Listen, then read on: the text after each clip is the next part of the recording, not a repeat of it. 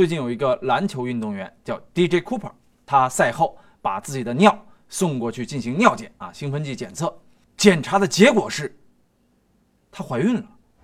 下蛋公鸡，公鸡中的战斗机，哦耶！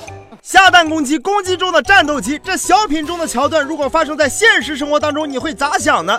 一个男人被检查出怀孕，这才叫猪撞树上，你撞猪上了。不久之前，美国篮球运动员 DJ 库珀准备入籍波黑，为波黑国家队效力。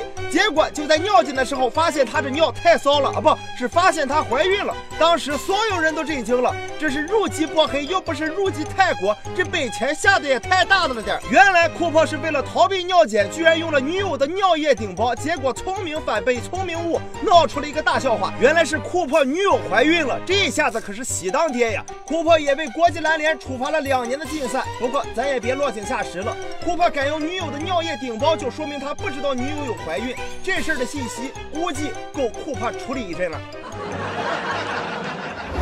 真是奇葩中的战斗机，奇葩中的奇葩呀！